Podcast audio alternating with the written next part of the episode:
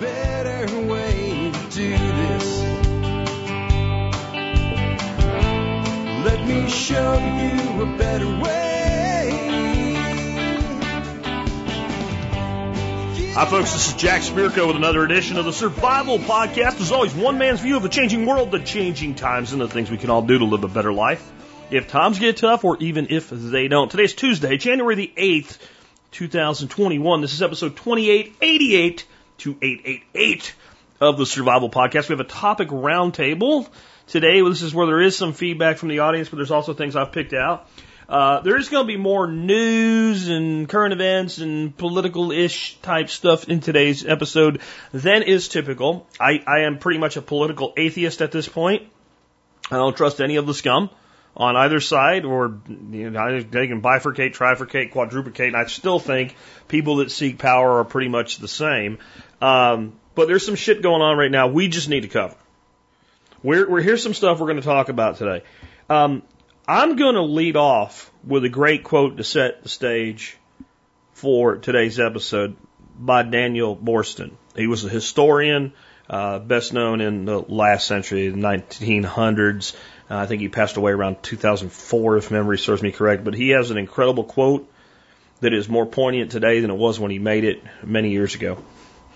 Then I'm going to talk to you about how ransomware works, because we're going to talk about this new revelation from Colonial Pipeline and the FBI getting the money back and all this shit. And I think you're going to have to have an understanding of what ransomware really is and how people deal with it all the time to realize how much this story doesn't pass rational sense test. This doesn't make it doesn't logically make any sense from a standpoint of the problem in the first place. And it certainly doesn't make any logical sense to me anyway with how the FBI supposedly got most of the money back. And uh, so I'm also going to explain something to you about what a Bitcoin private key is. I'm going to give you the basic understanding of how Bitcoin works. A very, very rudimentary level. It'll probably take a minute and a half for that piece. Because when we go into the next segment, which is the Columbia pipeline hack, and what I'm going to tell you, I now see it as a false flag. And if you're new to the show and you know survival podcasts and all you, I think ah, it's another Alex Jones wannabe. Everything's a false flag. I, I'm the non-false flag guy.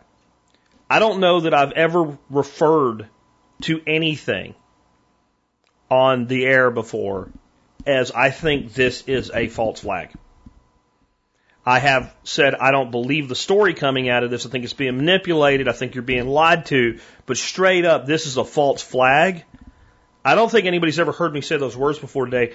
When I finish this, I'll tell you what, as always, I reserve the right to be wrong, but it's the most logical conclusion a person with a most rudimentary understanding of technology would come to here. This doesn't make any sense. And then we have to ask ourselves, if so, why? And when you thought it couldn't get any more stupid, when you thought you had seen stupid taken to the max, there's now a state in the union. It doesn't even matter which one it is that if you will roll up your sleeve and get the COVID shot, they will give you a free joint. No, not a place to hang out. Yeah, so they're calling it a joint. They'll give you they'll give you some pot, some marijuana, some cannabis, pre-rolled for your convenience. You roll up your sleeve, they roll you a joint. You remember when they used to tell us not to take drugs to be cool and fit in with others? Huh. Maybe they weren't so serious about that after all. Um, I just want to kind of put a perspective with you on this. And then because we got so much negativity in those segments, I have one of the most inspiring success stories you have ever heard out of the TSP community. It started here a couple of years ago, and it involves names you know and probably names you don't know. And one couple, one of them, I believe, I don't think both of them came here, but one of them came here. And where they went next after they came here the workshop, I believe, in 2018, if I remember right. But I'll read the email to you. You talk about a payday. Emails like this are my payday. They're my big payday. Knowing that people have actually made their lives better for what we teach and for the community we've built.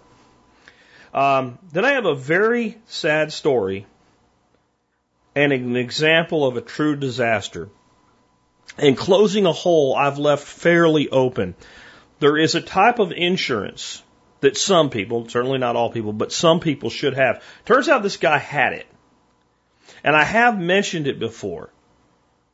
But this is a terrible situation anyway. But without this type of insurance, it would have been far worse.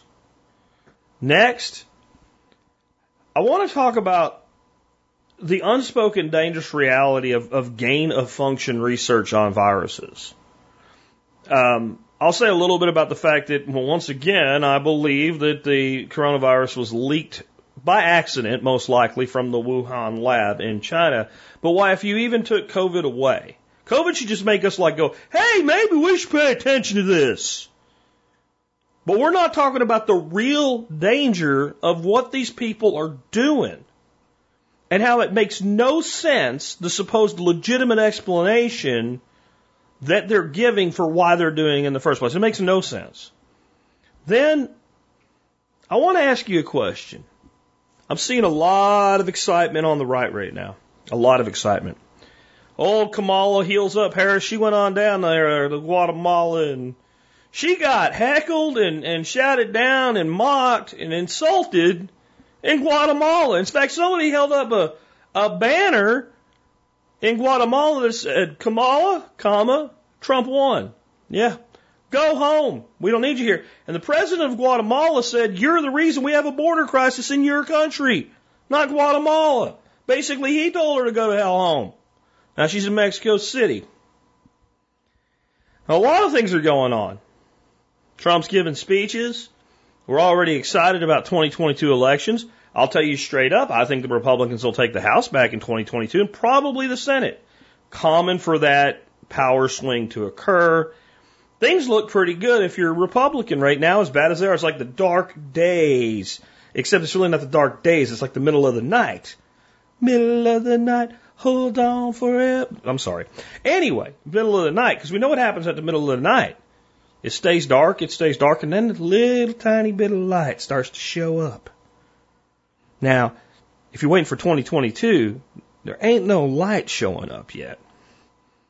But when you look at the watch, and it's like maybe 11 p.m., you know you're going to make that turn through midnight soon, and you're only on the way back today. That's power swings, they're normal. But it seems like there's a lot of cheering and a lot of belief on that side. And the words I'm hearing is the left overplayed their hand. They went too far too fast. Part of me really wants to believe that. Part of me really wants to believe that. But let me ask you a question. How many of you guys have heard your left, your left, your left, your right, your left, your left, your left, your left, your right, your left? How do you move a formation of troops forward? Your left, your right, your left, your right, your left. That's how you do it. Is that what's going on here? Is it actually all going to plan? And is believing that you're winning actually more dangerous? That's what we'll anchor with today. So it's going to be a really moving around, shaking up, exciting show. Before we do that, let's go ahead and hear from our two sponsors of the day. Sponsor day number one today is JM Bullion. You know, I am bullish on cryptocurrency. We're going to talk about cryptocurrency today, but I keep hearing people, whenever I talk about cryptocurrency, well, I think we should buy gold and silver. So do I. Why not both? In the words of the Taco uh, Bell girl, of course you should invest in silver, in gold. Of course you should. Duh. You know, these are, these are long-term proven assets. The question is if you're going to buy silver and gold and you're going to do it online, where do you go? Well, if, if you're smart, and if you listen to the show, you probably are, you go to JM Bullion. And there's a bunch of reasons why. Number one, their prices are just as good as anybody else out there. They're as good or better. So you don't want to pay more for the same thing. The whole point of buying an American Silver Eagle is it's an American Silver Eagle. It's like buying a Wilson basketball. If it's available at, you know, Target and Walmart, you buy it from the place where it's cheaper. Because it's the same thing. Right? You don't pick the store because of the color on the door. You pick the product because of the price if it's the exact same product. So with silver and gold, that's the entire point. Now, the other thing you would do is you'd want to do business with a company that if there's ever a problem, you have a recourse beyond, you know, some CSR that don't know their own name. Well, I haven't had to do this for a very long time. But if there is a problem, I can directly email and get responses from the president of the company. So you got that. Then, I mean, if you were going to buy silver or gold and you could get a discount on it, well, you'd want to do that because no one gets you that. Jack gets you that. I get you that if you're an MSB member. And, I mean, on top of all of it, you'd want it to ship for free, but that doesn't seem like it's going to happen. But it does. That's right. All your orders at JM Bullion ship for free. Check them out today. They have an amazing selection. Uh, they have really helpful people if you need any help. You can get a discount. They take good care of you. They've been with us for eight years. Eight years. And like I said, I haven't sent an email to Michael over there in a very long time, but I can if I need to. That's good to know. All right, so let's start digging into this. I want to start off with uh, this quote by Daniel J. Boorstin. Again, was a historian, uh, best known in the 1900s, uh, 20th century historian. He once said the greatest obstacle to discovery is not ignorance. It is the illusion of knowledge. There is so much of that in today's world. If we look at something just like the Wuhan lab leak theory, it's completely reasonable that if a person was told something like, hey, these Chinese people are kind of strange, especially some of them, more backwoods types, Chinese rednecks, you know. And they eat bats. Sometimes they don't even cook them right. And this is a bat virus. And there's this thing called a wet market where people buy weird shit. And uh, some Chinamen went down there and they bought this bat and they ate the bat and they got this disease and now it's going from person to person. It's it's reasonable that if that's all the information that you have, that you would say, well, that's really bad news, but uh, okay. I mean, yeah, I guess. I mean, most of our viruses that have plagued humanity are zoonotic viruses. They've come from animals and they've made a leap from animal to human. Uh, smallpox would be an example of that. Uh, many forms of influenza, you know, start out as either avian or, uh, uh, you know, there, there's swine flus and things like that. So it is a history of this. Okay, that, that, that seems, I guess, to track. But if somebody told you, well, right where this wet market is, just down the road a little bit, is a laboratory, and they do research on coronaviruses.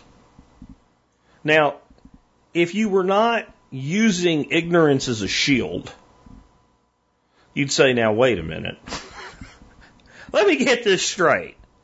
So this laboratory does research on coronaviruses from bats, and now this city is the epicenter of a breakout of coronaviruses that they say came from bats, but they say it's from a wet market where a Chinaman ate a bat.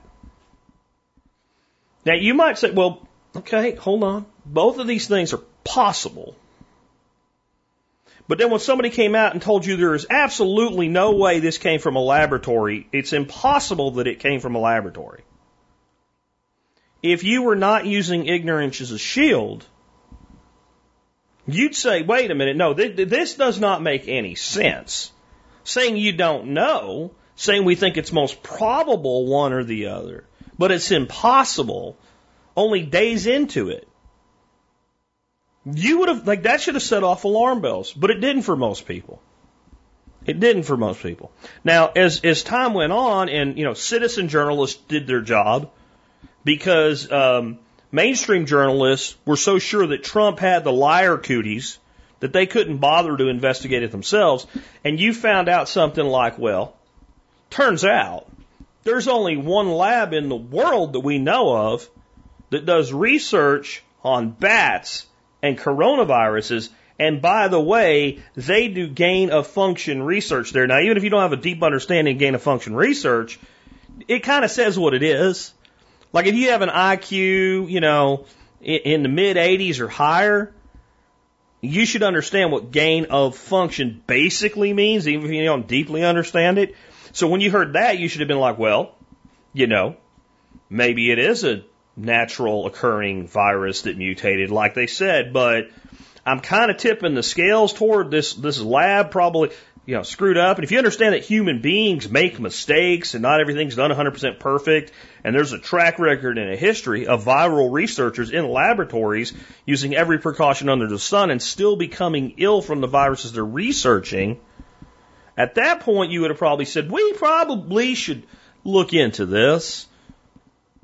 Now, if you were, if you had your foil wrapped real tight, you might have started screaming Chinese bioweapon and they're distributing it with 5G and they released it on the world intentionally and, you know, all of those things are probably still worth looking at. But if you were looking to quest for knowledge here and you were looking to start with the best, most reasoned logical hypothesis, it would be the Chinese probably screwed up working on these viruses for some reason, which we'll leave till later in the show, whether it's to use it as a weapon, uh, to understand how to eventually use it as a weapon, to predict eventualities and get ahead of the curve with vaccinations. I mean, there's a there's a bunch of reasons it could be in there, but the most logical way this thing became what it became is they were screwing around with it, and somebody messed up, got sick, left the building, and spread it to somebody else.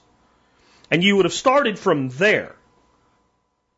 And if you could disprove that, if, if, if the investigation didn't pan out, you'd look for another explanation or an additional explanation. This did happen, but why did it happen now? Would be where you would go. That would be looking for knowledge, right? Now, all of that starts from a position of ignorance. I guarantee you, if we go back to December of 2019, the average American didn't even know what a coronavirus was. Didn't know that many of the common colds that we have are versions of coronavirus. Didn't even know that SARS-CoV-1, which they just called SARS, was in fact a coronavirus. Didn't know, in fact, that MERS, the Middle Eastern Respiratory Syndrome, was also a coronavirus. The average American didn't know any of these things. The average professional probably didn't know much of this. Even people that were doctors they knew, know, I'm sure they knew the cold was a coronavirus, but they didn't know any of these things about bats or whatever, because like we didn't really deal with SARS, which is interesting. Plenty of people got it, but it didn't escape and get out into the wild. Almost like if it's a natural occurring mutation, it doesn't have quite the virulence of something that was engineered in a lab. But you'd have started out from that position of ignorance. But you would have also said, what do we know? What does logically track? And you would have begun an investigation. And this should have happened for just about everybody in the world collectively should have been doing that investigation together. Even if it looked like they were on their own, there should have been a collective consciousness around this direction. Instead, what we had is about, I'm going to guess in the United States, 5 to 10% of the population that said, hey, this thing, man, are you not really, you're going to just buy into this? And probably about 95% of the people, even the ones that didn't go out and tape 15 masks on their, on their face and their intake vents of their car. Oh, that's a thing, believe it or not. Yes. There are pictures of people who put surgical masks over their air conditioner vents in their car. Right? So I'm not talking about the people that all went that crazy. Even many people that thought that it was overreach and we didn't need to overreact, they still bought into there's no way this could have occurred in a laboratory. And again, this, that, that declaration came awful early, awful fast. Well, that goes back to our quote. The obstacle to discovery was not ignorance. It was the illusion of knowledge. And I want you to think about that as we go through today's entire show. So I want to start out with, let's talk about ransomware. What is ransomware? How does it work? Are there any real world, did any, any company ever get attacked by ransomware and not pay the ransom people and actually figure out what to do? Well, Tom, who's my IT guy, and I'm blessed to have him, said this in a comment about the last show where I talked about this, and then had a follow up comment. And I think it's really important that we lay the groundwork with this. He said, I think the most important thing to keep in mind here with these so called hacks in that is that first, they are not hacks in how the media wants you to think about it. Now, this is a guy that does this for a living, protects a company from these types of threats, okay? I believe that more often than not, these are not targeted attacks. They can be, of course, but ransomware is typically spread using trojans and viruses, typically via email, text, messengers, etc. For instance, I helped recover from an Ryuk attack about two years ago and what I found was that it got into our system via Emotet, which spread through an infected Word document sent via email. that email looked like it was from a known associate to the user and seemed legit. But that doesn't mean we were targeted. After we got it, email spread itself by replying to emails already in the person's Outlook. Sadly, this person was still on Outlook. So a bunch of our contacts got what looked like real email from us. We contacted the we contacted the company we got the fake email from for all intents and purpose, and they confirmed that they got hit before us, and the virus replied to a bunch of their contacts to spread itself. So while the narrative of Russia is hacking our critical infrastructure sells ads, it probably is very far from the truth. And because of how these things spread, it is almost all from a front office that gets hit, because that's where the email client and web browsing lives. Critical systems typically or should reside a layer or two removed from there. And I said, in my response to his comment, I'm going to put this on the air this week. He said, cool, but just to add on a bit, the ransom was never paid. We never contacted them or anyone else. We simply nuked the machines and pulled backups three straight days. What wasn't backed up, we rebuilt and didn't cry about it. We just learned from it. That's life on the internet. There are, of course, things you can do to mitigate and limit your exposure but at the end of the day, the last line of defense is the person sitting in the chair. Sadly, those people are typically pretty ill equipped. They just had backups. They dumped the system and had to rebuild three days worth of data.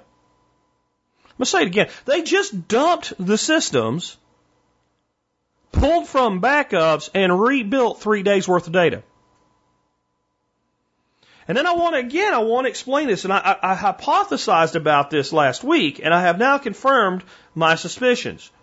When the oil pipeline was hacked, nothing, the critical systems, the critical infrastructure, nothing of that, none of the process automation, right? Like when a valve is supposed to be adjusted or none of that was hacked.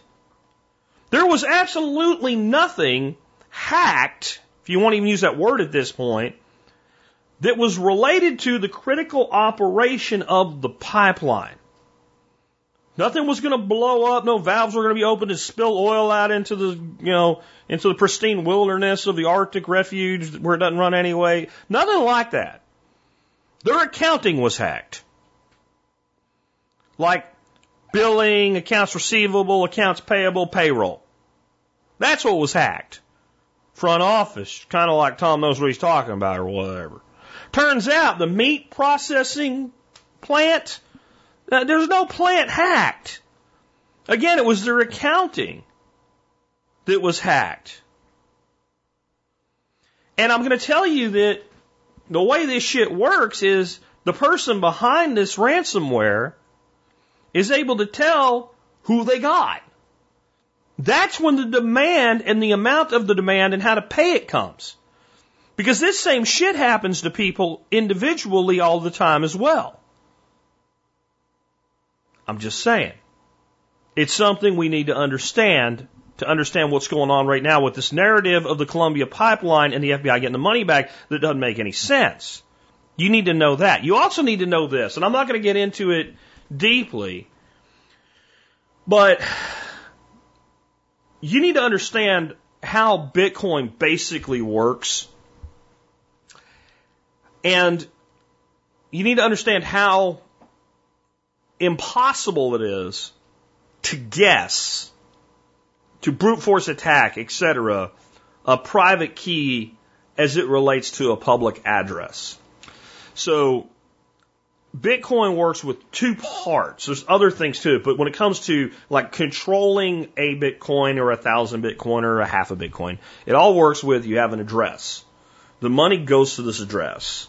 The Bitcoin is not really money, right? The crypto asset known as Bitcoin resides on this address. This address is public. This is the address. If you want to pay me, I give you this address. To actually move that money around and do anything with it, and this will operate on the back end in a wallet, you need a private key. Okay?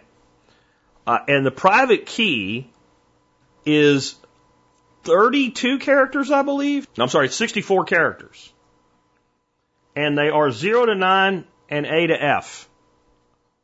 So those are all your options. You have A through F and 0 through 9. And I can't even begin to say the number of possible combinations. I, you know, somewhere around a quadzillion, I run out of ability to, to, to figure out what's next. And I have an article for you that talks about the total possibility number of Bitcoin addresses and the total possibility number of private keys. And I don't want to read it. I don't want to get too technical, but to kind of drive it home, if all of them were evenly distributed to everyone on Earth. They took every one of them that could exist, and you gave all, what, 8 billion, 9 billion people an equal share of them. I still can't say the number that everybody would get. If you, if you, here, I'm going to read this little bit out of the article for you. Now, let's take a look at something we have much more of earth than people. For this visualization, we're going to use grains of sand. According to a study done by the University of Hawaii, there are 2 to the 63rd grains of sand on all the beaches of Earth combined. Uh, that's about 9 quintillion grains of sand. Now imagine that each grain of sand on Earth is another planet Earth, and that those planets also have 7.76 billion people living on them. Now when we divide this with the total number of possible Bitcoin addresses, each person would get 3.5 billion Bitcoin addresses for use for themselves. That's how big the number actually is. Now that's the addresses, not the private key, but they kind of correlate fairly well. If every grain of sand was an earth, and every earth had the same 7 billion people, and you gave it to all the people on all the earths, each person would still get 3.5 billion Bitcoin addresses. And again, it, it, it, it, relatively corresponds to the number of private keys that exist. I can't, I couldn't find an article on that to cite, but you can read this for yourself and get a good understanding of it. And so it's really important to understand that, that the, the odds that you would be able to, if I gave you a Bitcoin address, guess, surmise, hack, find the private key to go with it are almost insurmountable. The only way you theoretically could do this is if you knew the exact party that you were dealing with in the first place so that somehow maybe you had hacked their wallet, their device, their communications so that then you could know. Uh, somebody proposed the idea on Gab of a sister chip. Well, this would work if you knew the device that shit was being done with right? So how does this relate to the Columbia pipeline now that we understand how companies deal with ransomware attacks all the time and what they do to deal with it?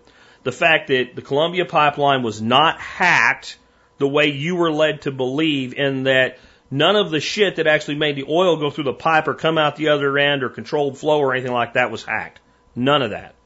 That it was all about front office stuff. And that there are quintillion, gazillion, bazillion possibilities for both addresses and private keys, but we would only need the private key here. The claim being made today by the United States government is the FBI got their super serial hacker counter hackers and they, they had an address that 2.3 million of the 4.3 million dollars worth of Bitcoin, and there's there's an unknown in there. When exactly did they get the money sent to them? And when exactly did the FBI get back? Because it might be a lot more than it sounds like. So it sounds like, well, they still got off with $2 million. If you ain't been paying attention, Bitcoin's price has been coming down. I believe there's a piece of this in that, by the way. So what I'm saying is, if you had 4.3 million in Bitcoin a little while ago, Today, if you had the exact same amount of Bitcoin, you have a lot less, significantly less, from the time of the Columbia hacking. And it seems like they paid the, the ransom fairly quickly. The skeptic in me also says 4.3 million. Who? What? Now, they may have asked for a specific number of bitcoins and it just turned out to be 4.3 million because there's a variable moving target there, right? Um, but it just seems odd. Like a ransom attack on something that size, you'd think they would just four million, five million, four point three. It seems odd in the first place. Just odd. It's it's one of those things that I don't believe in coincidences that way. Like there's a reason for things, and that's odd. But what we're supposed to believe, because the think of the image now. Now you know more than you did, like because we've we, we've worked on the ignorance problem that we all have with things that we don't know about until we do. But you should now understand how ransomware works a little bit better, how Bitcoin works a little bit better. Now, what we're supposed to believe is these super hackers. I mean, these are state sponsored. They're Putin's own, for God. At least he knows of them. Nothing happens in Russia without Putin knowing about it. He's all knowing. He's, he's omniscient in Russia, right? Um, they were so sophisticated, they were able to target the Colonial pipeline. Hmm. I might have targeted a bigger one with more money if I could do that. But so that's what they were supposedly able to do. You know now that's probably not how that happened. Basically, they throw something out and see who's dumb enough to pick it up. So then these super hackers got the money and put most of it on an address and left it there in bulk. And the FBI, according to the article I've linked to today, knew the private key to the address. Wait a minute, wait a minute. How? If you have a sophisticated hacker, possibly state sponsored, something no American corporation could be asked to stand up to on their own because they're Putin's, you know, demons. Does that make sense? Wouldn't you, if you were one of these hackers, go, hey, we got the money, guys. Let's start breaking it up in little pieces all over the place so it's not sitting as a target. Wouldn't you move it, move it, move it, move it, move it, move it, move it, move it? Wouldn't you try to exchange it into something else? No, you just have like most of it, and that's their word, most. So again, the 4.3 down to 2.3, it could be almost all of it. The, monetary number is not right. Nobody's told you how many bitcoins it was. That's interesting too that no one said that. Hmm. You, you, you think they just leave it there and they would put it? What did they do then? Did they put it on like freaking Bittrex or something? Because like it is reasonable to me. This is why we say don't hold your crypto on an exchange. That if they had this money deposited into an exchange, there could have been something going on there where the feds had access to the private keys. Because not your keys, not your coins. So that means the bad guys never held their keys. Their keys were held by a third party. Well, that doesn't make sense either. Not with super state sponsored hackers. It doesn't make any sense at all. There's a couple possibilities here. Because I believe that the illusion of knowledge is the greatest obstacle to discovery, not ignorance. So we have to look at multiple possibilities. One possibility is these super hackers are a bunch of morons that bought a script and lucked into one of the biggest possible paydays ever. They had a lot of things automated. They picked a random number out of their ass and they did have the money sent to like a Bittrex or like a, can't think of the one out of South Korea or something like that to an exchange. Because their plan was to immediately convert it to something else and get rid of it. That's a possibility. Doesn't seem very likely. A stronger possibility seems like this is all theater. This is some sort of something that we would refer to as a false flag. Now that, that term gets thrown around so much, I think it's almost lost all meaning like tartlets. But much like the Wuhan lab leak theory, if you understand how ransomware works, how companies traditionally deal with it, the improbability of ever being able to pin a private key to a public address if the person on the other end is remotely technologically skilled is, is, is infinite to the, to the counter. But if you know, if you know who the counterparty is, then this is doable. So you get back into almost like a 9/11 conspiracy therapy conspiracy loop, right? Did they let it happen on purpose or did they make it happen on purpose? Is it a sting gone bad? That's ha- see, there's another possibility, right? That it's not really false flag. It's more like a sting gone bad, like a Fast and Furious. The, the, the FBI is repute with attempted stings that went bad. They were supposed to catch the guy, but the guy got away. Right? Including somebody with some explosives one time that they caught in a basement or parking lot. Uh, what do you, underground parking lot? You don't know about that? Look it up. Look it up.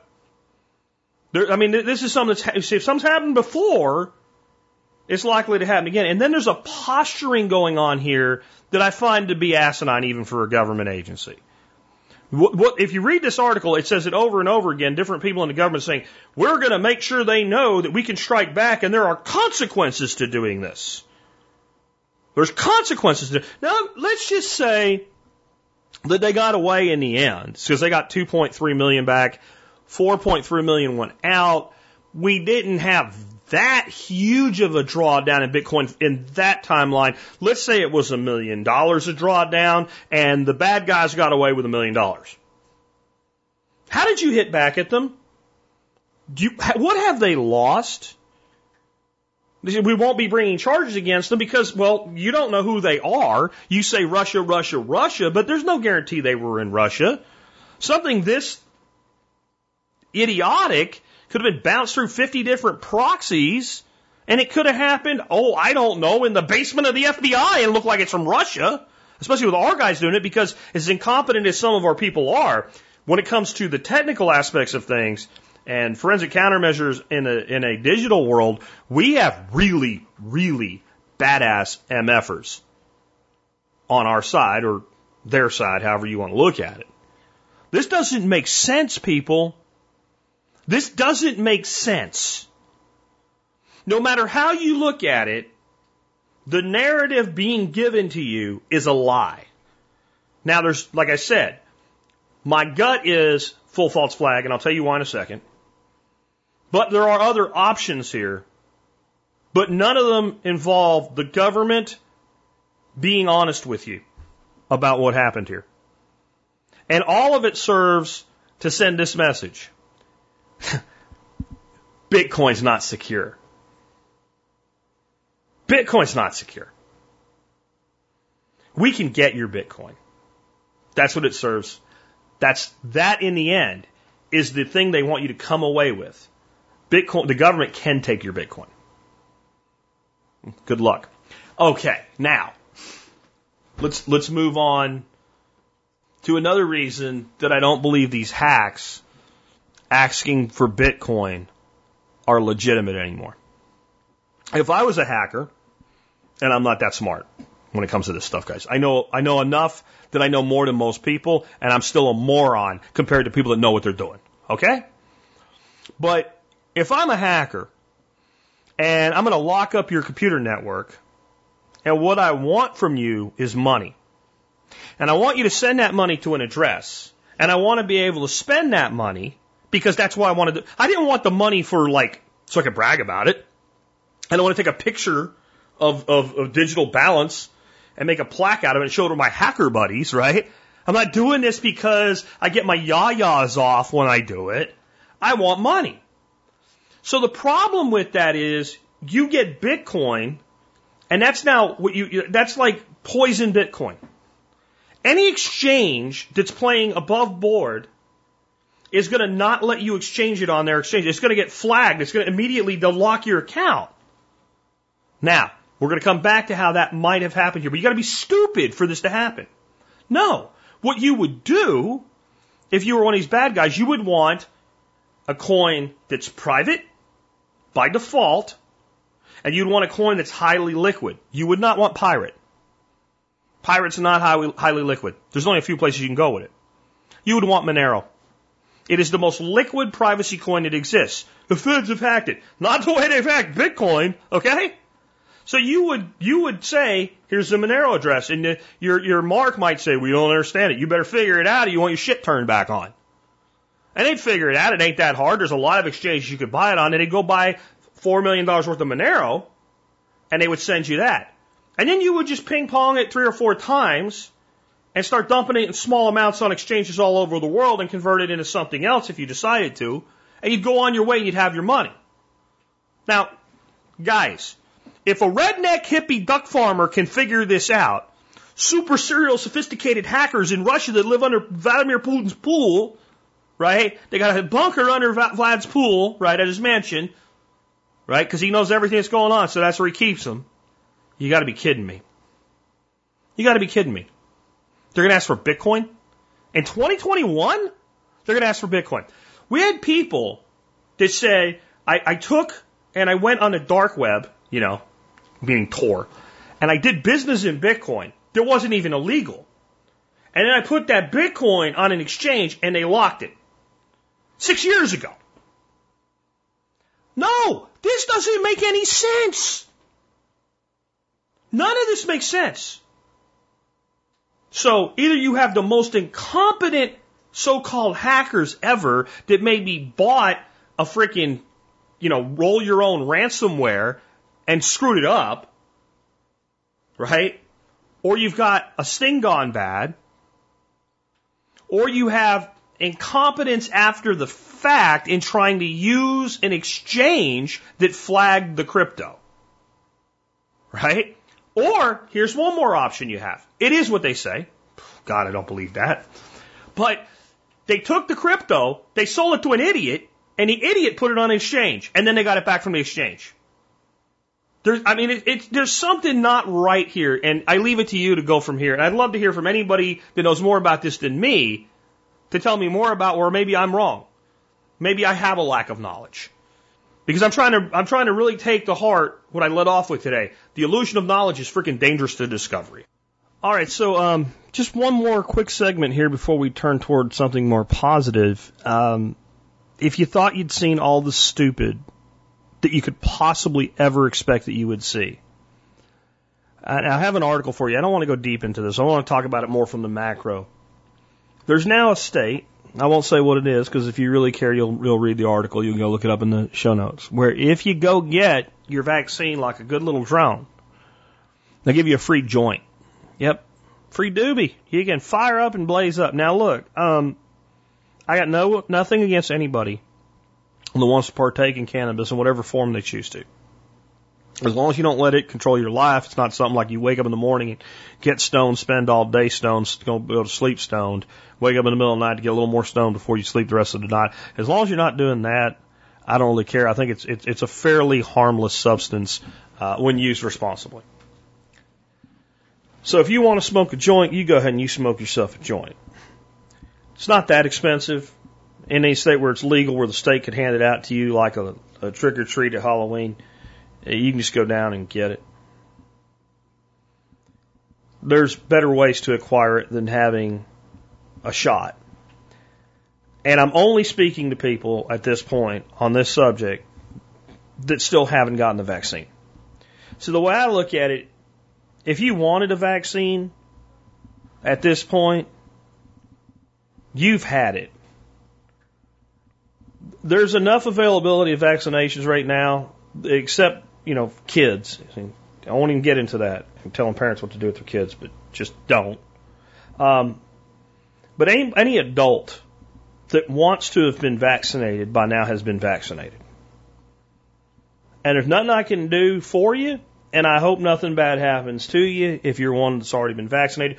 By the way, if you go to the CDC's own website, VAERS, and you pull the database and you look for vaccine reactions, you'll see over 4,000 people have died after receiving the COVID vaccine so far this year. And someone's going to say, those people would have died anyway. I'm just telling you what it says in VAERS.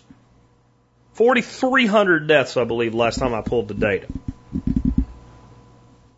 So if you haven't gotten the vaccine, then you are who is being targeted by. We'll put you in a lottery. We'll give you a donut. Um, we'll give you some dope and you can have a beer and there's a bunch of other shit. I want you to think about this for a minute. Just want you to think about this way. Let's roll back. Rewind, right? The year is 2018. It's June of 2018, same time of year it is right now. Jack Spirko gets on the air and says, the next major outbreak of a virus that we're going to have, they're going to rush a vaccine through. They're going to say it's a vaccine. But if you go look up the technology they're going to use to develop that vaccine and the filing uh, with the F, uh, FTC for a public offering from the company that makes it, it will say that it's an experimental gene therapy. That this is not something you can be subjective with. Uh, you you can't argue about it. It says in black and white in Moderna's filing, it's an experimental gene therapy. Page 19 of the filing. Look it up if you doubt me. And they'll tell everybody they need to get it. They'll rush it through in less than a year. They'll get a vaccine out in nine months with it.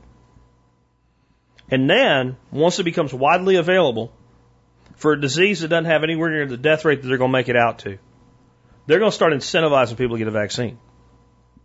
They're going to tell people, we'll give you a free donut You get a vaccine. You might believe all of that. You know, when the donut ain't enough, they'll have lotteries. Some states will have lotteries for a million dollars. Anybody gets a vaccine goes in the pool, and we draw one person, and somebody gets a million dollars. And, uh, you know, we'll throw some free beer in, and just to put the icing on the cake, we'll offer you a doobie to get the vaccine.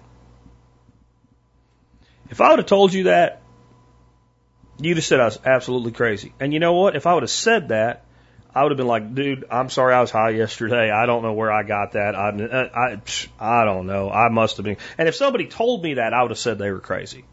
You're looking at it. You're looking at it. You're looking at the government attempting to bribe you with dope to get what they're calling a vaccine that is an unapproved, emergency authorized gene therapy that doesn't even present, prevent the disease that the vaccine is supposed to prevent. It supposedly makes it less severe if you get it. And if you have side effects to it, you are on your own. Your insurance company will not cover them.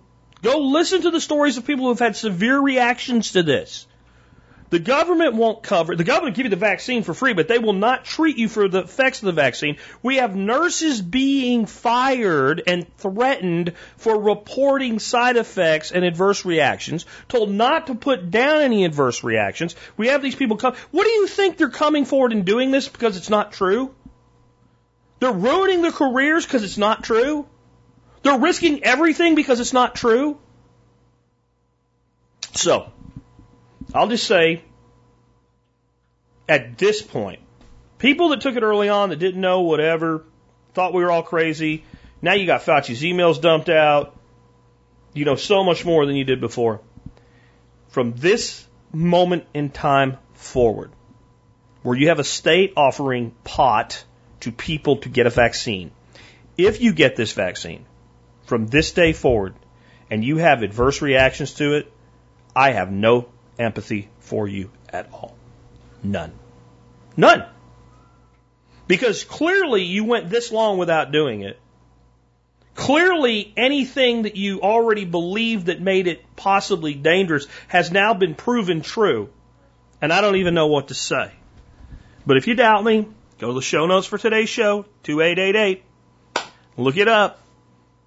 Get free pot, free cannabis, free marijuana, call it what you want to. Little Mary Jane Roll up your sleeve, we'll roll you a joint. All right. Moving on. I wanted to give you something good after all that. This is really good too. I mean, this is, um, wow. I mean, this is from Karen. And Karen says, she dates it June 8th, 2021. So this came to me just this morning. Jack, I started listening to you last summer. I'm a CPA in the electrical cooperative industry, and basically I'm a city girl. My children all hunt, but I never have. I want to say thank you for your guidance in this past year. We were planning on buying a house in July 2021 because that's when our lease was up. We moved back to Texas in June of 2019. You said get out, get out, and get on land is going to go up. I made an offer on 18 acres while I was at your workshop last November. We closed in December, broke our lease, and moved to our property in Dodge City, Texas in January. The rent house was leased the next day. The people I met at the workshop were awesome. I found a place where I wasn't the weird, crazy Karen. Nick Ferguson came out and created a permaculture design for me. It's amazing. Uh, Chris, the architect, came out and designed a lean-to that Nick recommended. Steve built me two. These are all people you know, Nick is Nick Ferguson. The rest of them I'm going to leave on a first name only basis because I don't know they want their names released publicly. Steve built me two rabbit cages that Nick's designed to go under the lean-to. I called Michael and he bought two does and a buck from him. Under his supervision, I processed a rabbit on his property to make sure I could do the deed. We also bought two laying hens and five little ones to start laying in August. We ended up with three roosters. I processed the mean one on Sunday. I can't overstate the wonderful feeling that I can do this. The confidence that I'm gaining that I can take care of myself and not have to rely on the system is life changing. I started using your COVID protocol and increased my vitamin D to 30,000 IUs a day. I've only had one cold last three days since I started.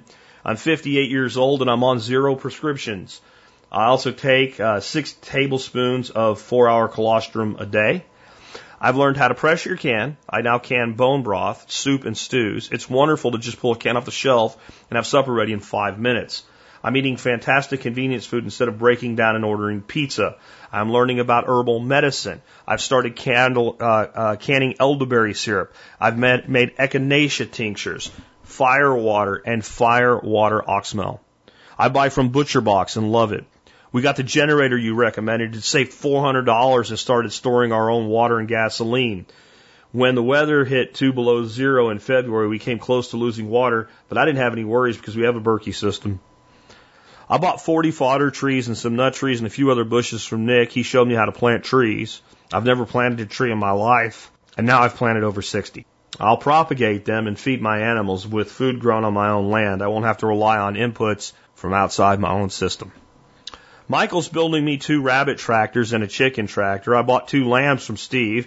They're being processed now, and I plan on adding quail to our little homestead in fall. I'll have still Steve build the cages and buy live birds from him. The network I'm creating now will last a lifetime. I plan on adding sheep and goats to our system in a couple of years. I don't want to overdo. I just want weaned eight kits and rebred one doe. The second doe just delivered six kits. I plan on keeping two females I just bought another buck. By October, I'll have four breeding does and two bucks, eight laying hens, and quail breed for meat and eggs. Uh, usually Friday or Saturday late afternoon, I make myself a couple of margaritas, go down to the lean-to and watch the rabbits and the chickens. They make me laugh. I just let go of the pressures from work and life in general. Wildlife is finding your podcast has literally been life changing for me.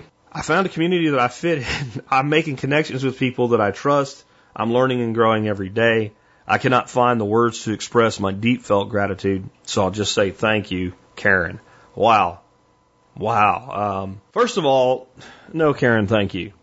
Thank you for living that life and then sharing it with all of us. And thank you for doing so many things with that amazing network of people that you rattled off there. And when I tell people to come to a workshop here, if you can find the time and if you can get in the door, because it's transformative. I think a lot of times people think that I'm talking about what you'll learn by being here, as in what the instructors teach you. No, that's what I'm talking about. That's what I'm talking about. I'm talking about the integration of the most amazing network of people that I've ever had the pleasure to be part of. And that is a fraction of the people that are helping each other in this community. And next, those emails like that, and I don't share them all. Sometimes I am specifically asked not to, um, because people want certain things to be private. They're the biggest payday that's ever come out of this. I've made good money, but money's never made me feel the way reading something like that makes me feel. To know that I've had that big of an impact on someone's life and that more the people in this network have had that impact.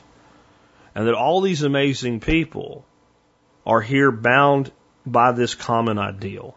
And they all have their own path as to how they found this group of people. And the most amazing thing about that to me is that I know that one day when I'm gone, it might not even be called TSP anymore. But those networks upon networks upon networks, all this work will outlive me. I said several years ago at a workshop, we were doing a panel discussion, end of day panel discussion. And one of the audience members asked, What do all of you most want? And what I said I wanted was immortality, but not the way that you would think. I want to know that what I've done up till now and what I'll do until the day they put me in the ground won't stop after I'm gone, even if no one knows my name anymore. Even if no one mentions me, I want to know two or three generations from now that a child will learn something like how to take care of rabbits, and if you trace back the knowledge, it will lead back to TSP. And when I get emails like that, I know I'm not done yet, but I've already succeeded. So thank you, Karen. Um, I also like to fix things. When I've, when I've left a hole in something, I, I want to plug that hole. So I want to share this other email. And this is from Aaron. It's called My Own Survival Adventure. Jack, starting out the new year, I was riding higher than ever. Business was booming. I had a new child on the way. I just bought a new farm in eastern Oregon. Life was good. On the morning of March 7th, I woke up and read an email from my business partner of nine years and my best friend asking me to secure our office that Sunday. I immediately called back. His phone went to voicemail. I jumped in my truck and raced for the office, wondering what the hell was happening. Upon entering the office, I saw a sea of file folders and sticky notes along with his computer and phone. He had neatly laid out everything that he knew I would need for the business his wife, his parents, his children. He had decided to end his life. Justin and I had started this construction company with $10,000 we scraped up in 2012. We worked our asses off over the last nine years and developed a business that is now doing over 15 million in revenue annually. We built the business to be resilient enough to not only weather the next downturn, but to thrive coming out of it. We were debt free, all the excavators, dump trucks, real estate, everything. We were supposed to be retired in five years with enough money to do whatever the hell we wanted. It was right there. This is hands down the biggest disaster of my life. I would have never in a million years thought this would happen. We spent so much time and resources prepping for whatever life could throw at us. I just never thought we were prepping for this. As it turns out, all the stored fuel, food, garden, generators, ammo, solar panels, they're useless in this scenario. The thing that's made this transition manageable is engineered resiliency in every aspect of life. The resilient mindset and planning that you teach has pushed me to go forward while others are telling me there's no shame in calling it quits. The business will be fine. I'm still on track to achieve our goals. It will just be different now. A few things that have been helpful or learned in this. Don't carry debt. Have cash reserves to support whatever scale of operation you have. Invest in assets, cut liabilities. These can be people, habits, or systems. Make yourself more of an asset. Invest in yourself. Knowledge, skills, health, nutrition, fitness. Find ways that you might be a liability yourself. Stay in the company of people you respect. Earn the respect and admiration of those around you. Teach and tell others what they mean to you. I responded to this, and you, there's not much you can say. Um, I said, first, I'm very, very, very sorry. It also shows I should likely do a segment on key man insurance or at least life insurance held by a company in the name of all key employees. They're really two, they're really the same thing, but there's actually a policy type for it, but not everyone will qualify. And he emailed me back and I was very relieved to hear. He said, thanks, Chuck. I should clarify we did have key man insurance. It was just inconceivable that this is how it would all happen. The business will continue to thrive. And that's the whole, That's the hole that I want to close up here. Um, and it's it's hard to you know talk about something technical like this when you hear somebody going through the emotion of this. But there is a an insurance product called Keyman Insurance, and if you are going to be in a partnership, or even if you have key critical employees, you need to think about this. And the smaller a company, the bigger the loss of one is one person, right? So if I have a small company and I paint houses and I have, you know, two partners that do all of the, you know, the real business operations and then I've got like five guys that paint houses and one of them dies for any reason. I don't mean to sound like I don't value their life, but if I need another person that paints a house, I can run an ad and have somebody in a week that will be able to step right in and start painting houses. If I have someone that's skilled at doing estimates and sales and marketing and things like that in a painting business, that is the, the hunter that brings the next week's worth of work in so I can feed everybody and I lose him, that's a lot harder. If it's a technical company, you're talking about somebody that knows something like self-learning algorithms and computers, which is one of the businesses that I was part of before I started doing this. We really need to think about what we do if that person dies.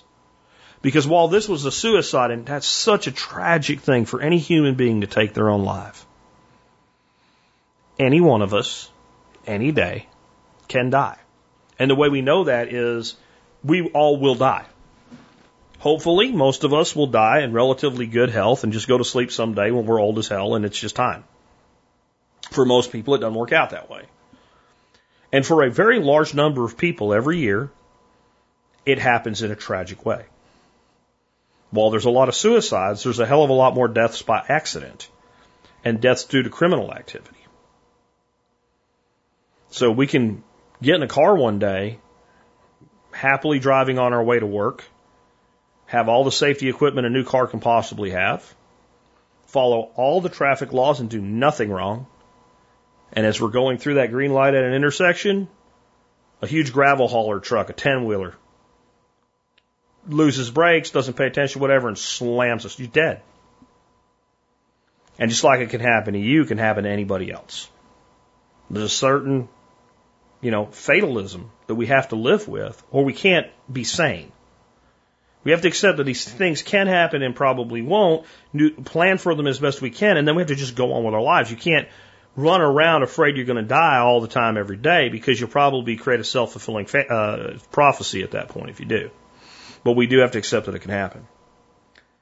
And when you're in a business and you have people in that business where where you answer this question with I don't know, what would you do if tomorrow they just disappeared and didn't come back? If you don't have an answer for that question, and I mean a cold hearted answer to that question, like I would hire another person who does that job then I'd go cry.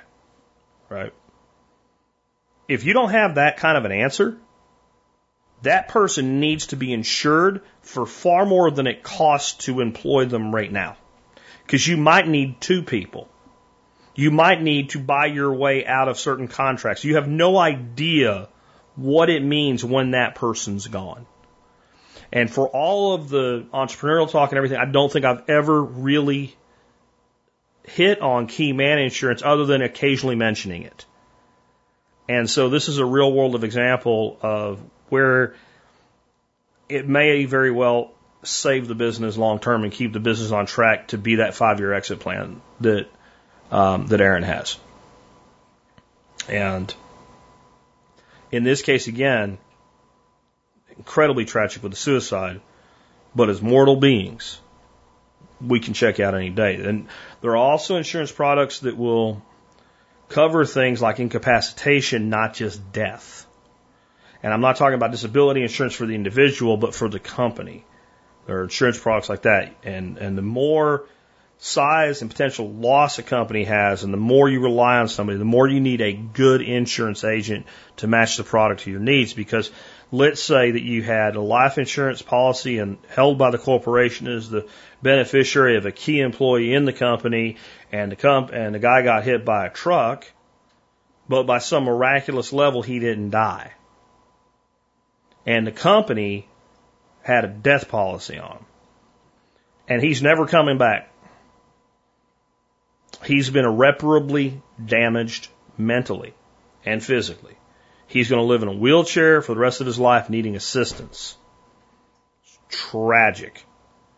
But if that company employs 50 people and he really can't be replaced, what's more tragic is 50 people losing their livelihoods. So make sure you fill that hole in your business. And I know I'm going to hear from somebody someday that's going to say thank you for me saying that. All right. The last thing I want to talk about today, though, real quick, just a real quick segment, is on this idea that the left overplayed their hand. And I'm thinking this is going to be one of those things that it, could be, it could be true and false at the same time. Um, I, I, I actually feel on some levels, but I'm very scared of this feeling, that the left did overplay this. That there is, and, and I, what I called it before the election was the Biden gambit.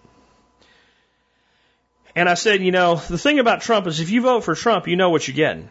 You know exactly what you're getting if you vote for Cheeto dictator. You know exactly what you're getting. He's the devil you know. Joe Biden, you think you know. But there's two Joe Bidens. There's a Joe Biden that was vice president under Barack Obama and a senator for decades, that was by and large a middle of the road Democrat. And then there's the Biden that you're hearing from today that chalk it up to mental de- deficiency and being a puppet or actually having changed is talking like an extreme progressive. Open borders, you know, endless welfare, like, I mean, just like not the Biden that America thought they knew.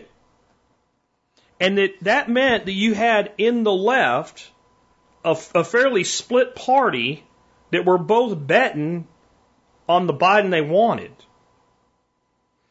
You had the super progressive, you know, wokeista leftists, squad types, and further left than them that thought, oh wow, we're getting a super duper progressive.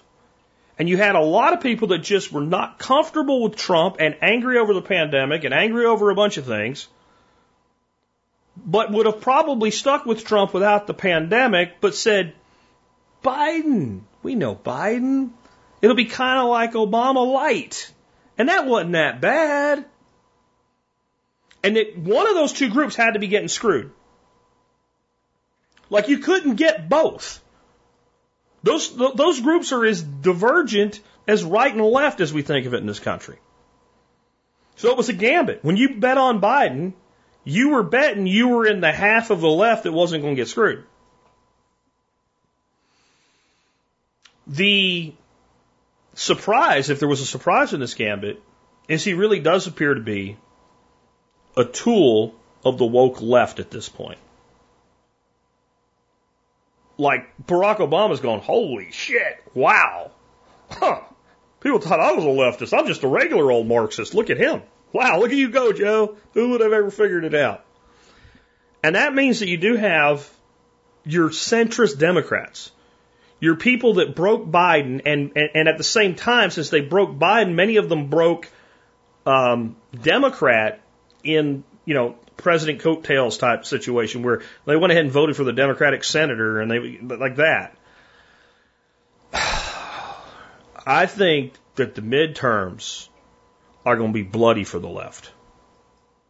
And, and it was like the election with Trump. I said Trump is a shoe in to be reelected unless COVID crashes the economy. COVID crashed the economy, Trump lost. And I know Trump won. Look, my feelings about the election are this way. There was absolutely fraud in the election. Who really won? I don't know. I don't know. My instinct is Trump could have won. My instinct is if you actually forensic audit everything, you might find out that somehow Biden barely won. You might find out Biden last bad. I don't know. I can't claim to know. Anything I say like that is a belief. It's not knowledge because everything was covered up and we haven't actually been able to see and we haven't actually taken any of these things seriously. And we had people pulling suitcases out from under a desk, counting ballots in the middle of the night, and the same people who screamed for four years, Russia hacked the election, Russia interference, Russia, Russia, Russia, Donald Trump's not legitimate, said, oh, nothing to see here. And somehow all the courts didn't just not rule in Trump's favor, they ruled there was nothing to do. Talk about undermining confidence in a quote unquote democracy. I don't know how anybody can say that in this country anymore without like their head exploding. Um, yeah. You add that, and then you add Biden just basically completely opening the border. I know he said he was going to do it, but I'm going to tell you that a shitload of people who picked the Biden gambit as the way they were going to go on the election. Well, he's not going to do that for real. He's just saying that so we can get the Bernie people to vote with us so we can get rid of Trump. They're not happy. They're not happy. Kamala is a disaster. her cackle, every, I mean, everything that made her get less than 2% of the vote in the primaries is now in everybody's face every day. Well, why don't you go to the border? I don't really, no, I can't. well, she has this, like, just maniacal laugh that seems very common with female powerful liberals, by the way. Whenever they're put into a corner and they really can't give a good answer, they laugh. Hillary did it all the time.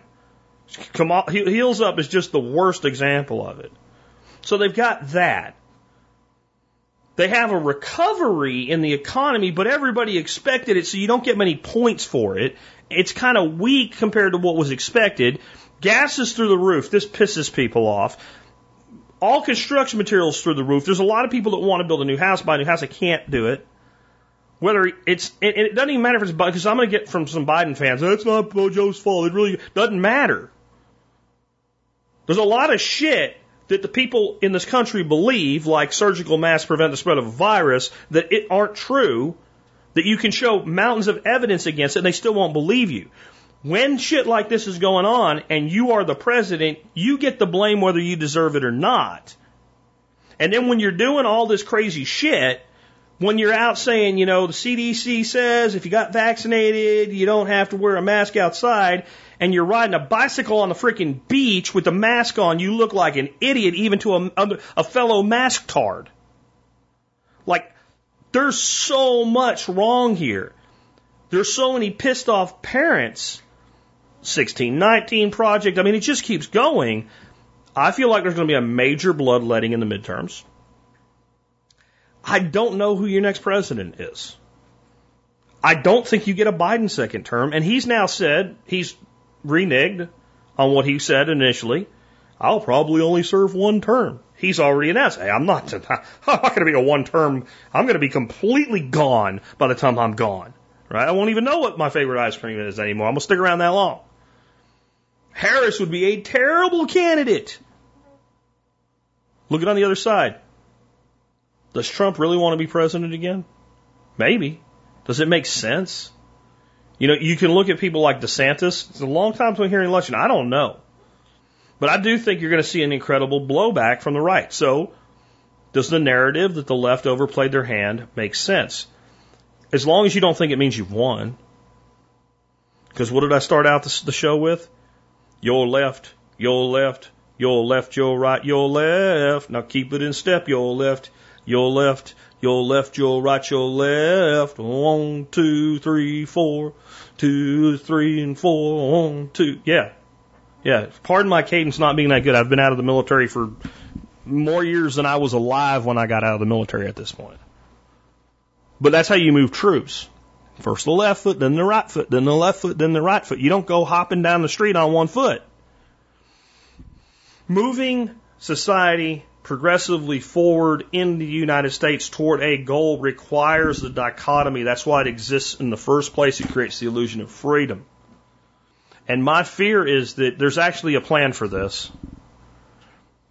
That the left accelerated their next step because they were handed a gift in the form of a, of a global pandemic. There was no way in hell the Democrats were taking the White House from Trump in 2020 without this pandemic. And up and until the point that they'd chosen Biden, they had no plans for it. They never thought it was going to happen.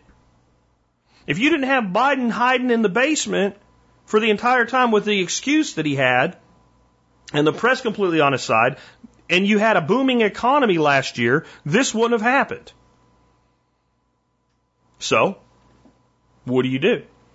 You get as much done as you can with the four years you have, when this would have been the time that honestly you didn't want power. This is a terrible time to hold the White House. The best thing you could have in this period of time, if you're the left, is Trump in the White House. I mean, with the pandemic, I'm talking about and control of the House and the Senate. That's the best case scenario for the, the, the, the Democrats, and it would have given them uh, just a massive on ramp into 2024. Now you got this really weird situation. Shit's going to get way worse before it gets better. You're going to lose the house. 99% of the time, you're going to lose the house in this situation if everything's good.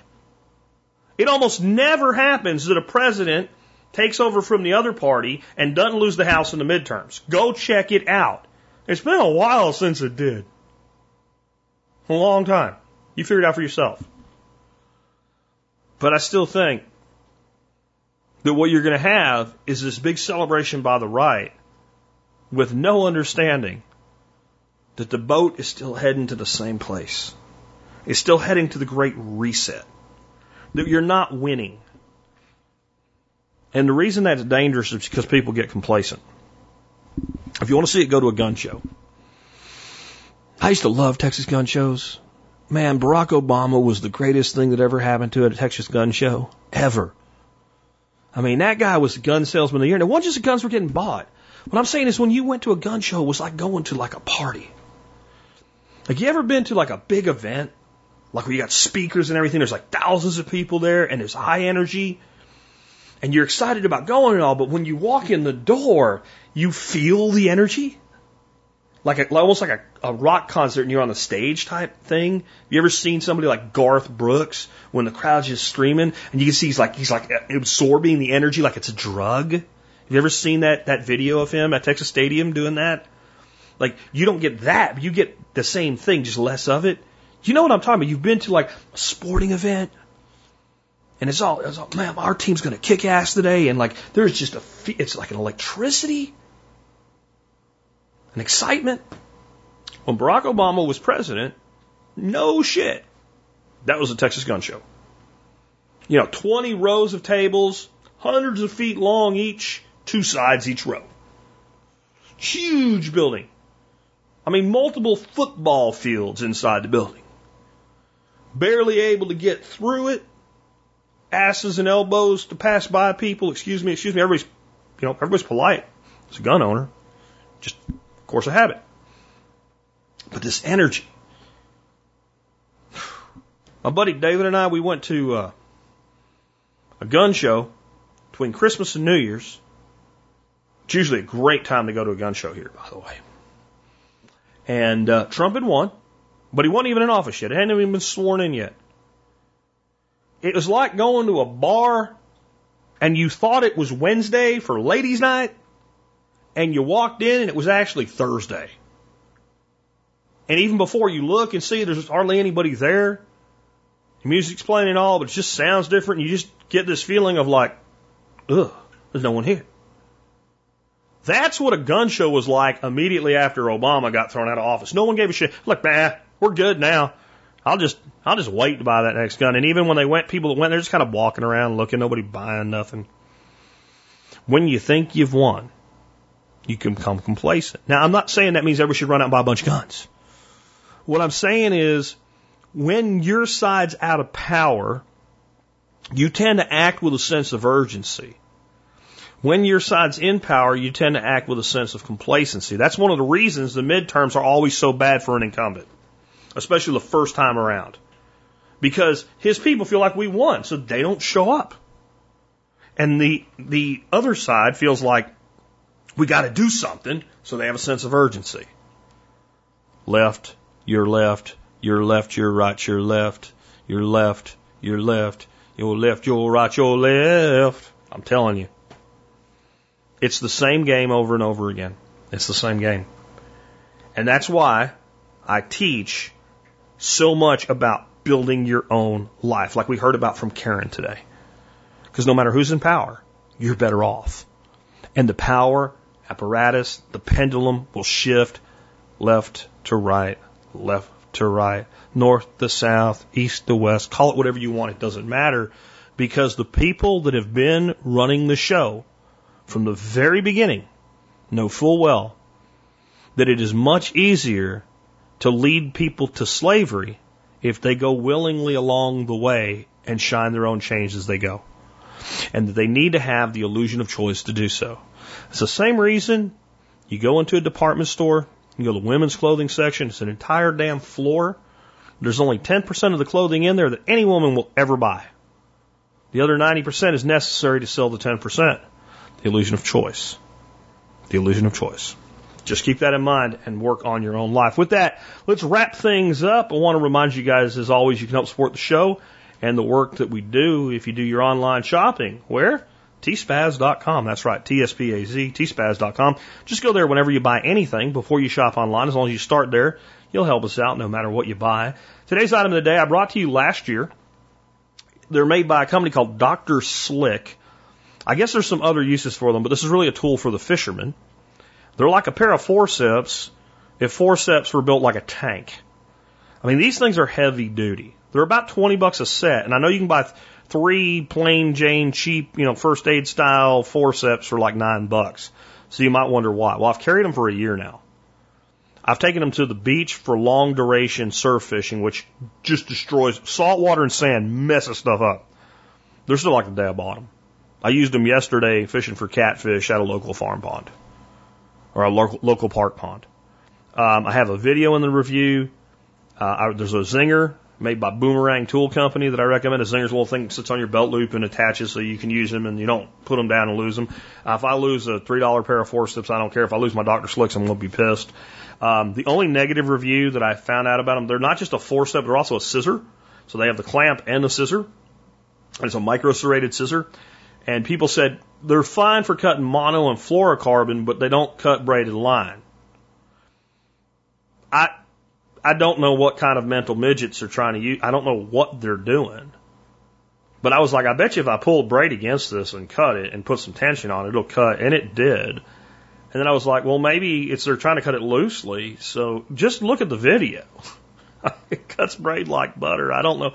I don't know who these these these people are trying to cut braided line with these things, but they work perfectly. They also have a little tool on them that uh, cleans out the, the eye of a jig head, a little paint that gets over a jig eye. And they got a little flat tip screwdriver on the back of them. They are a fantastic tool. If you're a serious fisherman, they belong in your kit. And I love forceps for getting hooks out because you can get the forceps attached to the hook and then reposition the fish or your hand to be able to extract the hook without killing the damn fish and pulling its guts out. Far better than you can usually with pliers and things like that. Anyway, Dr. Slick scissor clamps, item of the day. Remember, you'd always know the item of the day before everybody else does because these things sell out often um, if you're on the Telegram channel. So go to the Get Social page on TSP, I'm sorry, the survivalpodcast.com, click on Get Social, and you can learn more there. That, with that, let's talk about our song of the day today. Today's song of the day is we continue on with uh, Sammy Hagar for the rest of the week. The song called Halfway to Memphis. And this is like a road song, your typical like hitting the road song. It's just vague enough though that you're really not sure what our character is doing. Is he running from himself? Is he running from a relationship? Is he running from a situation?